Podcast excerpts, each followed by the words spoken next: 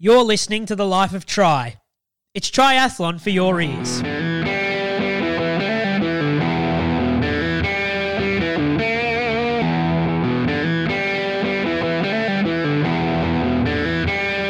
Well, it's been a minute since we've been uh, on the podcast. We are. I'm going to say we're we're we're making this slow uh, segue back into podcast life after a little bit of a hiatus. Uh, Phil Rockner here, paddling this canoe alongside me. The man who uh, he wouldn't slap anybody at an awards ceremony is our man Kevin Mackinnon. How are you, buddy? I don't know. There's a chance I'd slap you. You you don't call me anymore. We don't talk. It's you know it's been it's been tragic the last well, little bit. you know, you've got to be, uh, you know, on a run up for this. I work a extremely important. No, I'm just mucking around. Uh, timing, mate. It's all about timing, and uh, it's lovely to hear your voice and to uh, once again connect with uh, the greatest of all uh, triathlon journalists in in you, Kevin. Um, I'm going to start this podcast, funnily enough, with something that's annoying me. Grief. and it'll be nothing to do with triathlon, as you know. If you're walking along the beach with a metal detector, I don't like you. You prey on human misery. I don't like you. People lose stuff at the beach all the time. I don't understand why you think you can wander along with your metal detector and you can pick up all the stuff that people lose, which they probably would like, and you think it's yours. Don't like them. Saw one this morning on the beach, not happy. True. I've got nothing. What would you? Like the poor metal detector people. Like, but what if they found the stuff and then gave it back They to you? they're losers.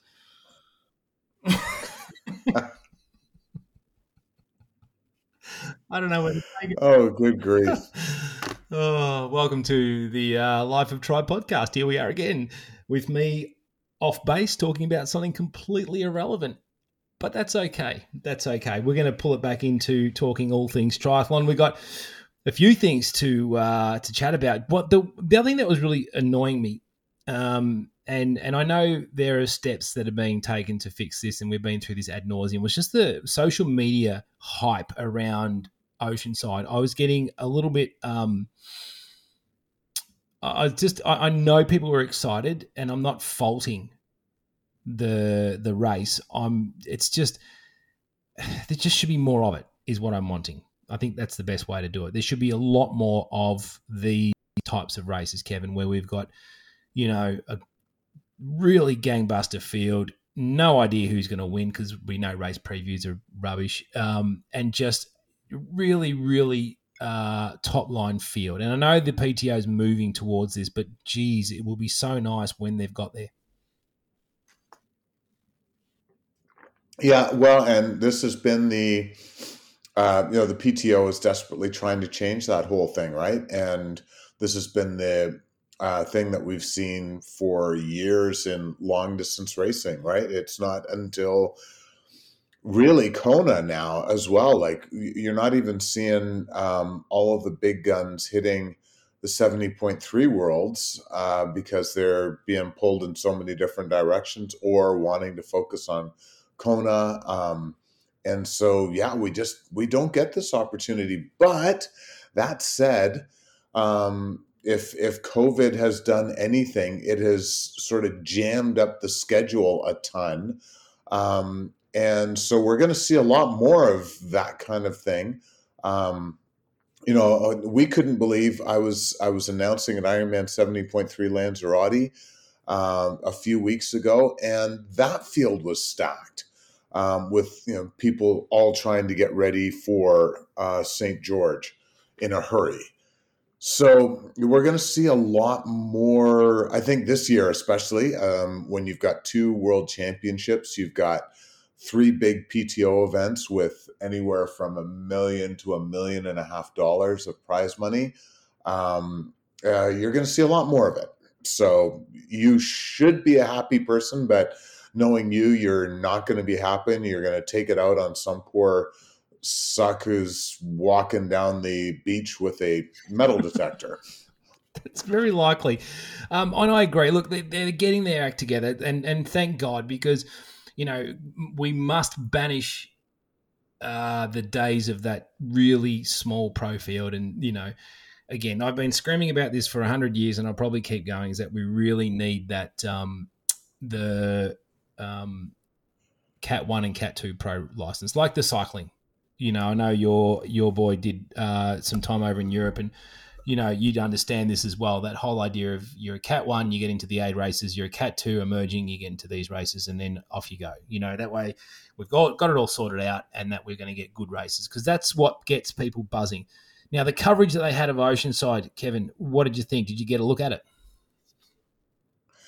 Um, I did, yeah. I, I, watched it pretty much uh, throughout. Um, yeah, you know, same old, same old. I, I love the guys who are uh, are doing the the coverage. I think it was uh, Lieto and Dede Griesbauer, and was it Lieto or um, yeah, it was uh, Matt Lieto, um, Dede Griesbauer, and you know, I just I, again, I've uh, you and I have talked about this. Uh, would be awesome to have little bit more of a host, and those guys being in as your um, sort of color commentator experts um, as opposed to that host color commentator role. I just, I'm not sure that really works. Uh, that's my only thing, but you know, did a great job, and cameras weren't weren't too bad. Yeah, the ads. Um, how did you find? But, how did you, know, find the commercial breaks though? Good God, how many ads can you squeeze? Oh, oh, yeah. Oh my goodness, that was that was nuts. But hey, you know, outside is is obviously paying big bucks for all of this, and they're going to get the biggest bang they can for yeah, their buck. Um, but yes, I, I, was I was surprised there wasn't more upheaval, uh, like people sort of complaining about that. Um, I just I was blown away with all of the ads, but hey, more power to them if outside's willing to step in and um, this is how they're going to make their make it work for them then I, I sort of get it, but yeah, I was I was losing my mind with all the ads. That's the down point. I don't know they got to pay for this. I get it. I understand they have to pay for this, but Jesus, we're paying for it. You know, we're really paying for it watching it. Um, very hard to watch. Uh, don't I'm, I'm the commentary and stuff. It, it makes not a lot of difference to me because I don't really listen to it. Um, but the boy, it was hard, and and cutting away at key moments too was all really. Um, they need to do better and simple, simply as that, they need to do better. Um, and I think they will, but for the first time out, uh, yeah, they really need to to do better. But let's talk about the race itself, Kevin. Uh, it doesn't disappoint, does it? Oceanside. It's it's generally got a good field. It's you know kicks off the season. Everyone gets a bit excited about it. Uh, or North American, I should say, or the the US season. Um, and some results there that we thought or didn't think. Um, you know, I would have thought the men's result was a little bit of surprise. Yeah, well, a surprise for for all of all of you folks. Um, uh, but you know, Canadians have been watching Jackson Laundry um, steadily rise up through this thing. The guy came fifth in St. George last year. Um, had a great day at the Collins Cup. Um, and he is just the master of the comeback. Like he broke his thumb in January, had to have surgery, I think, end of January, February, um, and uh, still managed to get himself into you know reasonable shape. I think he was sixth in Miami, sort of as a as a comeback, and then just you know put himself in a great position. Um, so um, yeah, but you know, even with all of that, I do have to admit, um, I was I was writing my Alistair Brownlee cruises to the wind headline after he pulled away at 5K. So, um, yeah. so hey, I but you know, we're all obviously all of us Canadian types are thrilled to see uh, Jackson do it, and you know what a great race the guy. Yeah, had. I mean, look, he solid all day, half a minute in the lead. Um, you know, and and that's always a tough thing when you've got Lionel Sanders bearing down. Um, and again, the you know you look at Sanders' race, and it was very very good. And the swim is that that couple of minutes that he gets unhooked um, really makes a difference. But he runs a 108, so you know, I mean, geez, only a few people have got. Yeah, no, like Lionel fantastic performance, and uh, you know, for you know, he said that he was a little bit flat on on the bike. I think uh, things bode really well. I, I've I feel very strongly that uh, St. George is you know having an Ironman World Championship in St. George is awesome for Lionel Sanders, and he should be gunning on that. Um, and actually, you were talking about social media. Uh, we had the weirdest comment um, uh, on on Facebook from somebody after you know I posted the story about the inside scoop on Jackson Laundry's breakthrough win at Oceanside seventy point three, and somebody said like you know why do you guys have such a hate on for Lionel Sanders? He had like he had the an amazing race in Oceanside. I was like, yeah, and we're not saying we we never said that he didn't, but like Jackson won. Yeah, like, I don't understand. Yeah.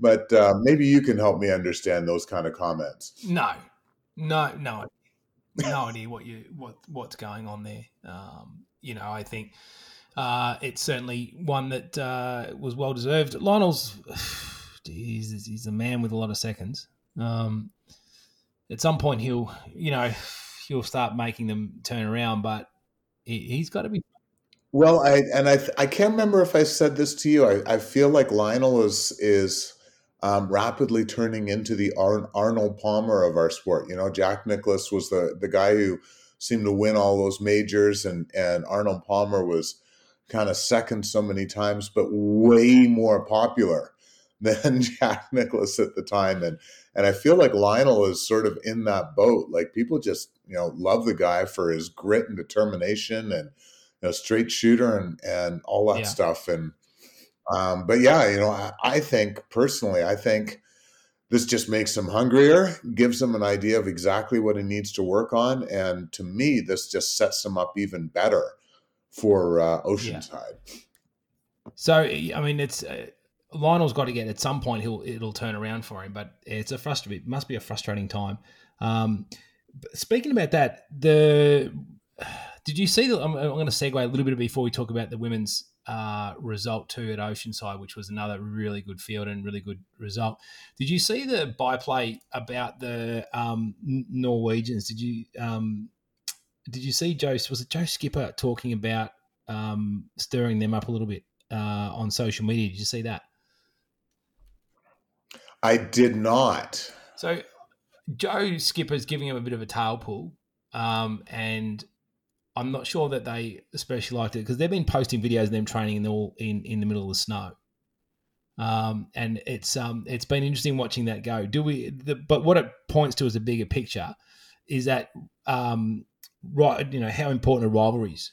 Do we need the rivalries in the sport? How important are they to fuel some sort of narrative around a, a race other than everybody patting everyone on the back? I like a rivalry if it's genuine. Yeah, yeah. So uh, you know, had an interesting talk with a, a pro um, about this um, in Lanzarote, and he was talking about you know the um, the PTO really being big on on pushing these rivalries and wanting it to you know wanting everyone to kind of uh, I'm not well how, how do i put this diplomatically? Maybe i need to not even try. Uh, but basically trying to push things so everybody's fighting. So it's like the the pre um, mma or wwf or whatever um, you know this this battle between everybody and these you know everybody talking shit at each other. Um, and uh, you know he said he really struggled with it himself and he, he felt like a lot of the pros were really struggling with that because that just wasn't their shtick, right? Like these, that's not their their natural thing. These guys are, you know, guys and gals and women, I guess, you know, they're endurance athletes, right? They're used to just being really quiet and getting out and doing their thing, um, and so uh, it's really interesting, you know, what what everyone wants to happen and how it works for some people. You know, Lionel steps into that role uh, quite easily with uh, as does Cam Wurf and Jan Frodeno knows how to play that game a little bit, but other people it's just not their thing. So it'll be interesting to see how that process develops. I think it was more yeah that conversation around everyone is beatable, you know, um, and that's that's what he came up with, and um, you know people sort of look. I mean, Starkey's the guy who does that all the time, but I don't necessarily think he's. I don't think he's much of a threat to anyone in that top five in the world. Really, I mean, they just run past him, um, and that happens. Mean, he does. Yeah, no, and I guess I guess what I'm getting at is, um, you know, the, the, and Chris McCormick likes to, this whole sort of thing as well, and it just works for some people. Um, and yeah, like the last thing I'd want to do is try and motivate the Norwegians any more than they already are. Right, like the best thing you can do is just let them go and do their thing. Um, you know, getting them fired up to train that much harder, that's not in your best. No, I watched some um, So- video of them training too, and yeah, it looked all right. I mean, I don't know. They there's they they do what they do, and and it's a cool setup, and they race really. Uh, you know, they race well. Obviously, they're bloody phenomenally quick. Um, but I mean, I'm I'm long past the time of being enthralled by a training video. That doesn't really do it for me. Um, you know, it's it's certainly cool that they're throwing the gauntlet down and people are watching. Um, but you know, it's social media, which means everything's you know you take it with a bag of salt. What's being put out there. Um, you did mention Alistair Brownlee, who got the fourth. Uh, Aussie Sam Appleton seventh, our man. Um, and you know, pretty tight finishing, seven minutes for the top ten men. That's a decent race. Oh yeah, and you know Lionel running his way up to second was uh, you know, and, and when you see that sort of sprint finish, that's just incredible. Um, yeah, and very. I'd still love to know what all's going on, you know, with Alistair Brownlee. If it was just energy, if his legs bugging him again, um, you know, because he, he looked nothing short of awesome until he didn't, right? Like it was uh, when he dropped off, he really Yeah. dropped off. So, uh, be very interested to kind of know what all is is happening there. Um, up until whatever it was, uh, you know, 19, 18, 19K of that race, I was sitting there going, boy, Alistair is looking frightening for St. Yeah. George. Um, and uh, maybe this as well is exactly uh, what he needed um, to to get himself organized um, for St. George and figure out exactly what all's going on. Um, so yeah, very interesting on that front. Yeah, and I mean, look, it's um, it, how do you know? I mean, and again, I, I triathlon they do tend to. It's it's weird. Like, I watch a lot of other sports because I'm bored, um, and I watch. So, for example, the you know the World Surf um, leagues in town where I live. So Bells Beach is coming up. So um, that's around the corner from me, and so all the surf, best surfers in the world are in town. And it's not like they're going to say, "Oh, well, I didn't really go that hard because Bells is not my A tournament." You know, I'm I'm looking to go better at uh, you know down at Pipeline in the Triple Crown at the end of the year. I'm looking to do better here or there. Like they just go at it. You know, tennis players finish a Grand Slam and they go, uh, you know, that wasn't my A tournament. I was just trying to, you know, get ready for this tournament. You know, it doesn't seem to work like that. But in, you know, cycling maybe and in triathlon and I don't know, people go, oh, it wasn't my A race. I was just doing this. You know, it- do you find that weird or are we just, you know, just a different set of uh, cats that can sort of talk that through? Oh, totally different set of cats. Um, you know, it's it's because when you're training for um, an endurance type thing, it's just it's impossible to be at that highest form twenty times in a year. Um, whereas it's you know it's it's different in and certainly different in tennis and and in other sports. You know, um, and so yeah, so you know, I remember talking with well Chris McCormick and Peter Reid and um, you know a lot of uh, pros talking about trying to be super ready for um, the Ironman European Championship in Frankfurt and saying, you know, you're you're throwing the dice because if you're really ready now in July, beginning of July, it's going to be very hard to be super ready for Kona. Yeah. Um, and so it, it is different um, in our sport. And so, um, you know, and and this is where uh, it it you know Jan Frodeno again. I was talking to somebody who trains with him, and it kind of he was kind of saying, yeah, Jan doesn't go to a race unless he he's pretty sure he's going to win. Um, and uh, you know, it's hard to be super ready like that a ton of times in a year. Yeah, I so, mean that. I get it. It's such a. It's that's why the, the repetitive nature of the sport is so difficult. That's why it's so hard to produce what we want. You know, um, you know, NFL players back up week after week. Tennis players, golfers, whatever. You know, they all back up. Surfers will back up as well you know, in this sort of environment of endurance, it's incredibly difficult to back up week after week unless you are Lionel Sanders or, you know, Terenzo Bozzone or one of those guys, you know, who were very good at going week in, week out.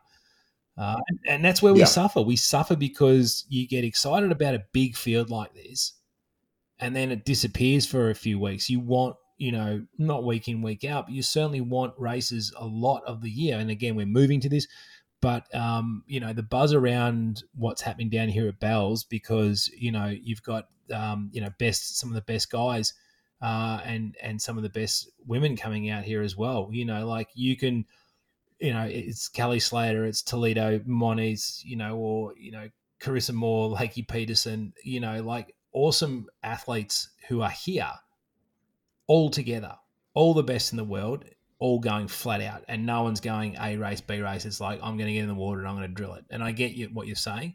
Um, but I think it's to the detriment of the sport that we have this setup. And I know we can't change that, but um, it does make it hard, which is why things like Super League was so fun because you got a month of it every week. You got every week, you got a new installment. It was like watching, you know, something on Netflix that drops every week. You know, you get something that updates and you're like, this is awesome because you get it again and you get it again and you get it again. And that's how the narrative of the racing builds up, rivalries build up, you know, comebacks happen, all that sort of stuff. And uh, it's as close as we're going to get for the moment, Kevin.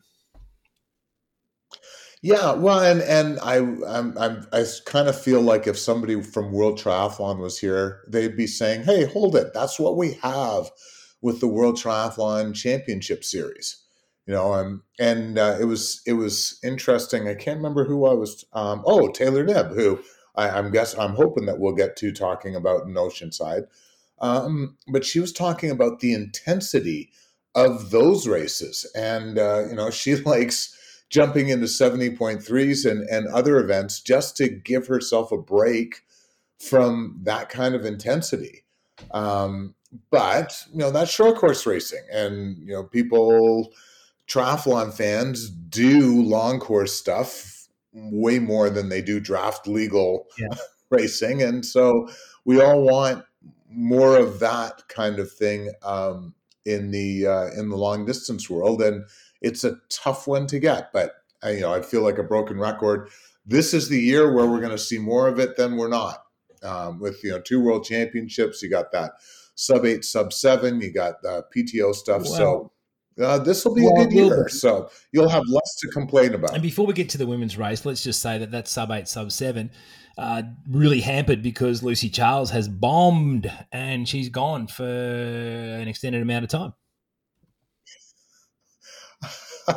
How does somebody who's got a hip injury bomb? Like you're you're pretty. No, no, no it's not about that. It's just that she's out. Like she's no longer. You know, yeah. I mean, I I am very much on the uh, on the bandwagon. I've firmly attached myself to it. I think she's next to Frodeno. I think she's the most complete and well packaged athlete on the planet. And I think she's standalone in social media, um, in what she does and how she presents herself. I think her sponsors would be beside themselves because of what she does and how well she performs. But she's basically blown up and is done. That's a real knock for the sport and obviously for her. Oh, absolutely. You know, everyone obviously hopes that she bounces back quickly and that we'll see her in the fall. Um, you know, part of me was I've I've felt that Lucy Charles Barclay has been going really hard for a lot of years, and um, so you know she and, and that's just her nature. You know, she comes from that endurance swimming background. Um, you know, you, you got to remember as a, I think she was 18, uh, 2012, she came very close to making uh, the UK Olympic team. There were four women vying for one spot in that uh, long distance swim at the uh, 2012 Olympics in London. And, you know, she was the youngest of that group and, and almost made that team. Um, and so she's been pushing hard for a lot of years. And, um, so, you know, I, I, can't imagine what it's like to try and coach her and try and hold her back and get her to rest. And and I kind of feel like this is her body's way of saying, you need a little bit of a break. And um, so hopefully um, she'll get that and yeah, just you know, bounce back quickly and um, bounce back well. You know, the sport. I'm with you. She's the the complete package, and um, uh, the the on the women's side, possibly. Well, in, in terms of triathlon, I don't know if she's even more popular than Jan Frodeno in terms of um, popularity on social media and all that stuff, but certainly up there. And yeah. Um, yeah, definitely a blow to the to the long distance world of the sport, and we look forward to seeing her back yeah, soon. 100%. I uh, am in your corner on that one. Let's finally get to our Oceanside women's race and uh, where we saw Dirty Canadians getting up. Uh, we saw a mixed bag in the uh, women's. We saw Taylor Knibb, of course, who found a time trial bike. Hey, well done. Um, gets first. Uh, Luisa Baptista is in second. Couple of minutes adrift, and then we've got Holly Lawrence, who we know goes like Sting, and she was there as well. All the first women ran 117s thereabouts. Uh, Ashley Gentle should be known for her 116. That was dynamite. Um, had a very good day for her as well. She's just she keep an eye on this one. She is building in this world of seventy point three very well. Um, yeah. Um, so uh, yeah, just um, on the Ashley Gentle front, like I saw her, I was announcing in uh, Clash Miami, um, and she just looked out of this world. I was actually um, a little bit surprised that uh, that Ashley um, I don't want to say struggled, wasn't as strong on the bike as as I actually anticipated she would be.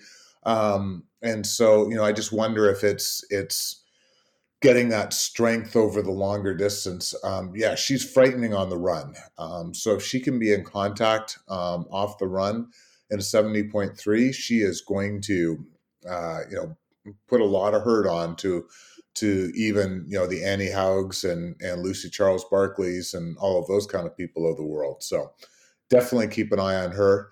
Um, and yeah, Taylor Knibb is. Um, I don't know if quietly she you know she made a big bang uh, last year with her amazing performances um, and just continued that. And she is the real deal uh, keep an eye on her, man. She is uh, there. The, the sky's the limit in terms of what yeah, she can do. She's already the you know the lid's off there. There's no anyone doesn't think she's got any uh, you know a lot more to do in the sport. Doesn't know the sport. She's completely um, off the chain and how quick she can be and, and what she does and you know um, again rising star. There's just this whole raft of really amazing women uh, coming in. The one notable uh, Daniela Ryf, who finished 10th and then got herself a DQ for, get this, riding too quickly through a neutral zone. She went over, I think it was 40 Ks an hour, as if she's ever ridden a time trial bike under 40 Ks an hour. Um, yeah, she got uh, a little bit of a DQ smack for herself there. Yes. Um, yeah, I know. Boy, Daniela, since she has moved on from Brett Sutton has struggled to get that same sort of consistency. Uh, you know, and who knows if it's you know, because of the move from from Brett. Um, uh, but yeah, she is just not, you know, not that same sort of athlete that we're used to seeing. And um, you know, had a solid day in Bahrain, but um, Laura Philipp just ran away from her. Um, and uh, and and was just not in the ballpark. Um, but you know she's she said that she's coming off a monstrous training block she's uh she was still kind of sore from all of that and again you know we, we were just talking about talking about this a second ago this very much a stepping stone for her st george is going to be a big deal uh, for uh, for Daniela Ryf because um, if she, the, the the women's field feel like you know three years ago they were going in racing for second all the time. And now they don't feel like they're doing that anymore. They're not uh, they don't have that same fear factor of daniela ryf that they that they did. So um it's uh yeah you know daniela's this is to me a big big turning point for her if uh if she rolls in and and uh, we see the old daniela Ryf and she just dominates again then she'll be right back in in the game where she was. But um, you know, she ends up fifth or sixth or or whatever. Um, it's going to be really hard for her to, uh, you know, all the rest of the women are going to be like, "Yep, this is our time now too. We ha- we have a chance to to win more of these titles." Yeah, and that's um, you know, we're going to see it, and I think, uh, yeah, I th- have we seen the best from her though? Like, is are we on decline or are we you know, maybe, you know, there's that many other great women athletes running around at the moment. Um, you can't stay on top forever. No, and and she has had one one heck of a run, nine nine Ironman world titles. I think she won a U twenty three world title as well, possibly way back when. That's why I'm always hesitant with the nine time world champion. I I think she might be ten times. Um, but um, yeah, and I the last thing I am doing is counting her out. Uh, you know, way too talented uh, for that, and you know, uh, people. You look at there. There were times when Paula Newby Fraser didn't win in Kona, so um, you know it, it. There's, I, I would not be surprised to see her back to her old self and and dialing things in in St. George. So yeah, I'm I'm really looking forward to seeing how that race develops. Yeah, i am going to write her off. She's not winning. Um, we move across to uh, Africa, Ironman Africa, Nelson Mandela Bay. Swim was shortened. Uh, and that's the other thing too that cracked me about Oceanside. They said that there was there was you know lots of waves and stuff. I saw it and just giggled. It's not waves. You guys don't know anything about waves. Um, yes, but you Aussies have a completely different view on all of that. I I do know. Like you know, my first pro um, swim in the ocean was um, at uh, it was LAUSTS, I think it was, and um, I remember the waves that day were just like nothing I had ever tried to swim in before in my life. And, you know, the Greg Welches of the world and, you know, that whole Aussie contingent were just in their element. Like they were just having a heyday and riding the waves in and just dusted us all in that swim. So uh, it's a whole different world compared to, uh, f- for the rest of us, compared to what you guys yeah, you guys to. are pussies. Um, it, uh, I'll just pop down. But yeah, what is it with South Africa? They they because uh, the last like when they held that race in uh, was it November last year when they delayed yeah, it too? Uh, they had to shorten the swim there as well, and I feel like they've either canceled the swim or shortened the swim a few hmm. times there. I think so. um, they got 700 meters done, and I, I I don't understand. Like I've not been to the race, so I'm gonna I'm not criticizing. I just don't understand if you can do 700 it becomes probably too problematic to do laps or to do other things as well. Um, yeah, I'm not. Yeah, I think they don't want to do laps because it's so hard for people to get in, into yeah, the and, water, and, um, and then it just becomes and, awful. So, but a yeah. ten minutes, ten minutes swim. yeah, that did not separate that men's field no, at all.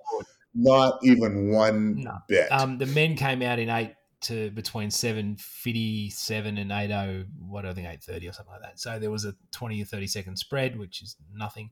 Uh, the women's uh, eventual winner was the German, and I'm going to butcher. Am I going to continue my butchering of uh, professional athletes' names? Uh, Daniela Bleymehl, is that how we're calling it? Hey, that for you that was downright awesome, Daniela Bleymehl. Yep. Victory to me. Uh, she did a nice job with uh, 822, and then um, her compatriot um, Elena Il Iladich. Jesus, it's terrible. Terrible. Iladich, yeah. I'm, I'm, not sure if that's Iladich. Yeah, and so uh, Daniela Bleymehl, uh, the super, you know, yet another of the yeah, super moms. She had her second child last year. I can't remember exactly when. Um, her son, I feel like, is eight or nine years old. He's older, um, but yeah, just a great sort of comeback race uh, for her, and she just dominated. But when you looked at that, like when you looked at that field, I think I feel like she was a late entry to it. Um, but her like her name just came up at the end of that uh, end of that list and was you know just it was obvious she should win that race and she did so you know more more power to her on that front um, and really interesting on the on the men's front um, how close that race was with with all of those guys yeah absolutely um, it should mention eight months since her she had a second child so yeah that's freakish um, the men, Kyle Buckingham, Brad Weiss, and Matty Trautman, all uh, from South Africa. And then, of course, Joe Skipper, or as the coverage called him, Jose Skipper. Uh, he came in fourth. Jose, it was awesome. Oh, I miss I miss seeing uh, Jose the Jose. That's hilarious. awesome. I am a hawk for this listening community with what I do. So Jose didn't have his best day, but didn't have his worst day either. No, and and again, you're going to hate me for all of this, but um, you know, Joe Skipper, this is his his mo as he builds up to a big race. So um, I, I, think he'll sort of come off this. I, he's always amazing to me. He seems to do really well with a bunch of full distance Ironmans or long, you know, full distance races in a row. Um, and so, uh, yeah, I think just bodes really well for him heading into St. George. So, um, other than poking the bear with the Norwegians, I think he's in uh, in good stead. Yeah, I mean, you can poke fun at whoever you like when you're going that quick, I suppose. Um, you know that's going to come back to you, but does it make a difference? Doesn't make a difference to me. It actually heightens what they do. You know, as we said, it makes more uh, more fun to the racing. So, um, but uh, before we do wrap this up, because we'll kick off um, this sort of um, pod this season, I guess you can call it, with a, a shorter one. But you uh, spent a few days in Morocco. I need to understand this. Explain what you were doing, sir. so I was at the Marathon des Sables, which is um, well, you know what, Phil? I think if you need a little challenge and need some motivation to uh, to get yourself uh, fit, forget this forget this gravel riding thing that you were into. I have the event for you, the Marathon des Sables. So um, it started in 1984. Wow, the, the first race was in 86. But in 1984, this guy named Patrick Bauer um, decided that he was going to do a 12 day jaunt across the Sahara Desert, fully self supported. He went 350 kilometers. And um, then he decided, you know what? That was so much fun. I need to create a race where more people can do something oh, like Lord. that. And so now the event is uh, it's just 250 kilometers. Uh, they do the lion's share of it in five days. Um, and then they so they have five stages and then they have what they call a charity stage where basically everyone runs together um, on this final day this year the charity stage was 7k um, the first three days of this thing are between 30 and 38k uh, then the fourth day they do the long stage which was 86 kilometers Mental. this year uh, the fifth stage is 42.2, so a regular marathon, and then they finished with this uh, this charity stage. It is nuts. Like they're going through full fledged sand. The the one day that I only got to see one day of racing, I had to push I think four different vehicles out of the sand. One of them needed to get What towed. Like, what was Um, there? Why were like- there?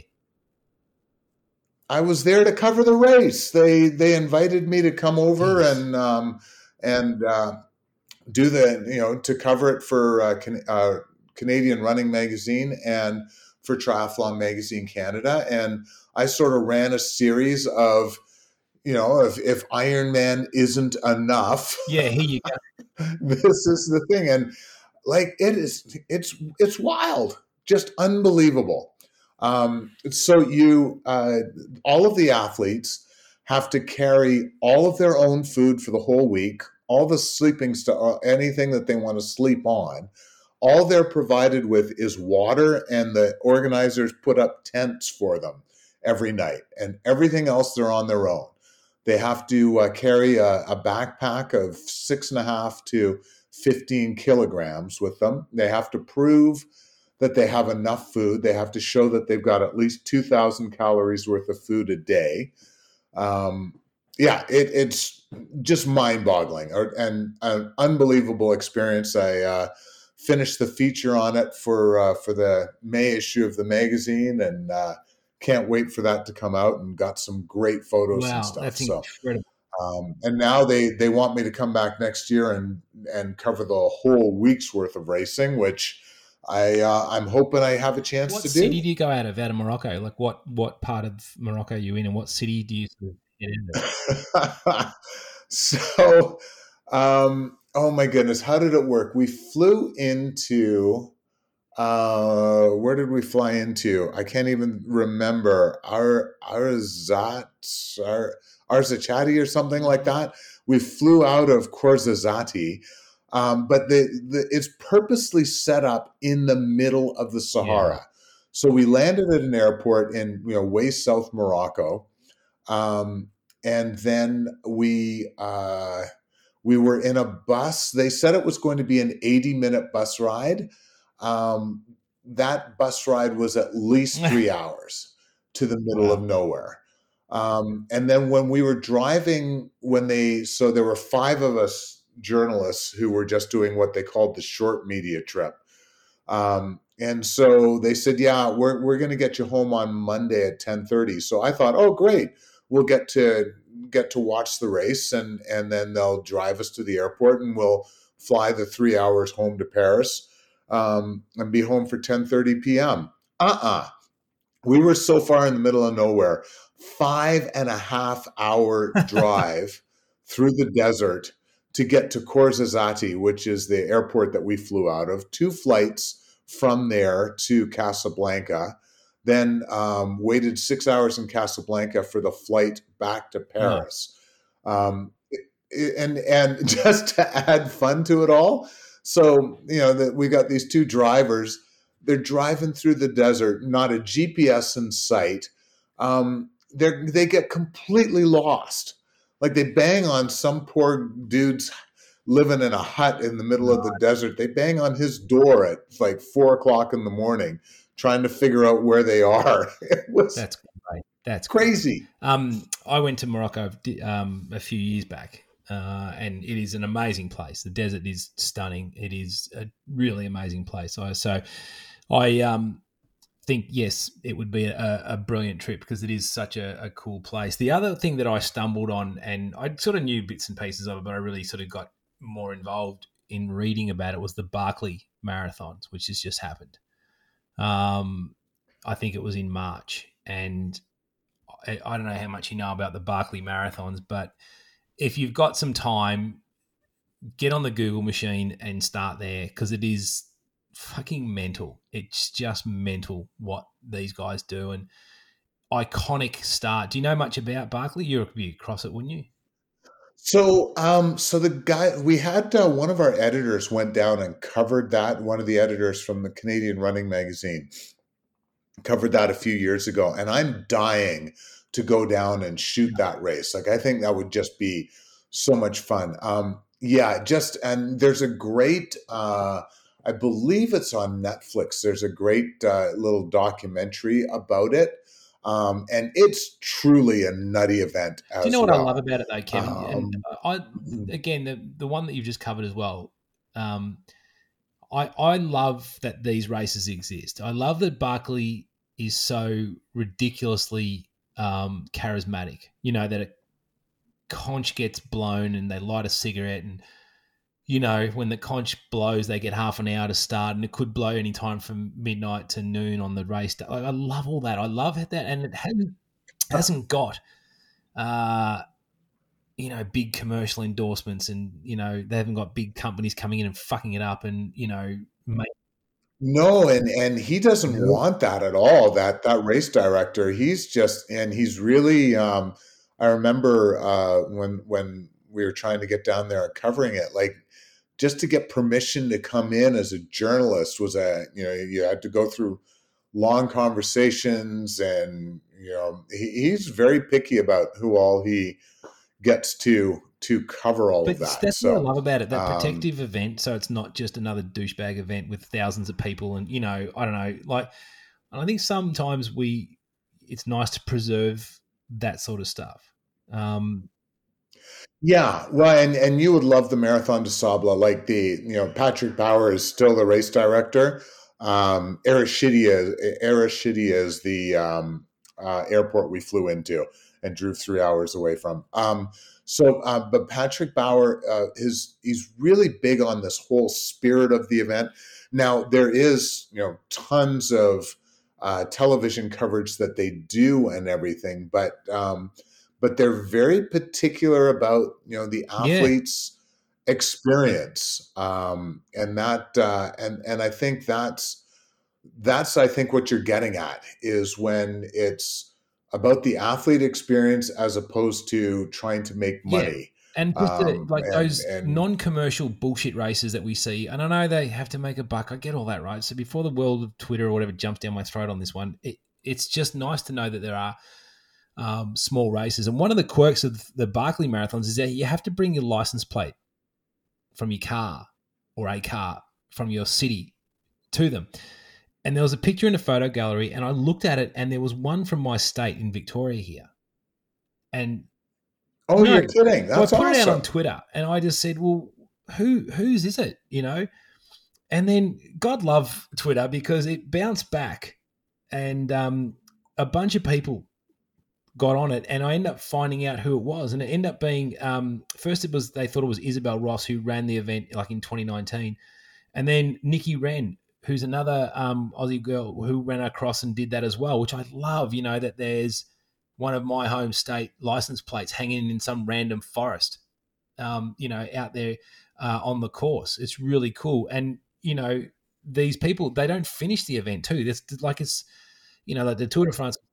no there was there were no finishers this No, year i think uh, there there were two guys still two guys maybe two guys and a woman um who were you know still into it on the third day or Yeah. something yeah, it, it's it's just a wild event and trying to find pages from a book and you can't find the Yeah. book and you know they don't even know where the course is all over the place it, it just sounds like a nutty experience Yeah, exactly. Um, and that's the thing too. Like, like the Tour de France was invented not to finish. It's like this is the same thing. It's invented not to finish, and when you do, it must be pretty, uh, pretty amazing. But it is good, Kevin, that we have events like this around the world that you know we can get involved with and, and still sort of witness from afar. I don't ever want to, uh, you know, those things to to be commercialized or picked up. I'd rather it ended, you know, and, and those guys who have spent so much time creating such awesome legend get to keep it within their own, you know, confines of of, of their world. Yeah, well, and you, you should have a look at you know there's a um, uh, the Marathon des Sables has done a great job of that that balance, and and I feel like you know XTRI um, is in that same sort of mode of you know there's there's commercialization, but it's still all you know small Yeah. enough. Um, uh, but you know, certainly my experience. The only um, sort of extra event that I've been to is the Canada Man, Canada Woman, and I just love the the the the guys who organize that. Very much in that same kind of meld. They would fit in well with Patrick Bauer and the uh, Marathon des Sables Yeah, folks. So uh, yeah, there's there are a few of those events around, and we can't celebrate them enough. Well, my and mind. that seems like a nice point to leave it at at 50 minutes gone around about.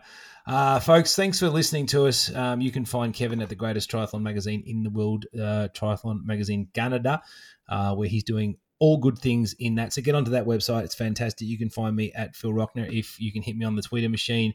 Uh, we'll be back in a couple of weeks and then uh, kicking off every week after that. So we once again, thanks for listening, and uh, we'll catch you in a couple of weeks' time. Kevin, thank you very much, sir. Thank you so much, Phil. Thanks for listening to The Life of Try. If you like us, tell your mates and follow us on Instagram at The Life of Try.